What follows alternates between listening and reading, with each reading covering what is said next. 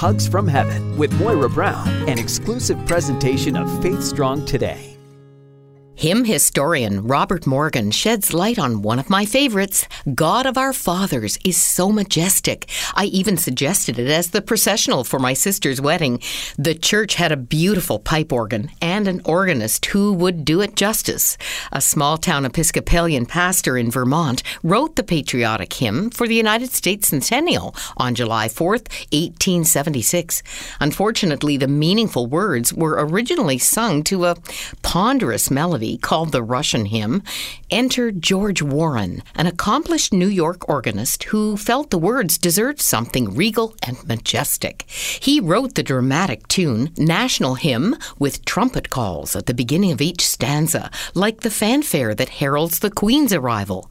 George Warren was born on August 17, 1828. Here are the lyrics that inspired him to compose an anthem.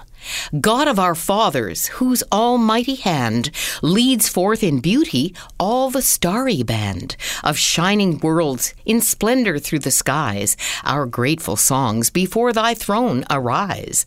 Thy love divine hath led us in the past. In this free land, by thee our lot is cast. Be thou our ruler, guardian, guide, and stay. Thy word our law, thy paths our chosen way. From war's alarms, from deadly pestilence, be thy strong arm our ever sure defense. Thy true religion in our hearts increase. Thy bounteous goodness nourish us in peace. Refresh thy people on their toilsome way. Lead us from night to never ending day. Fill all our lives with love and grace divine, and glory, laud, and praise be ever thine.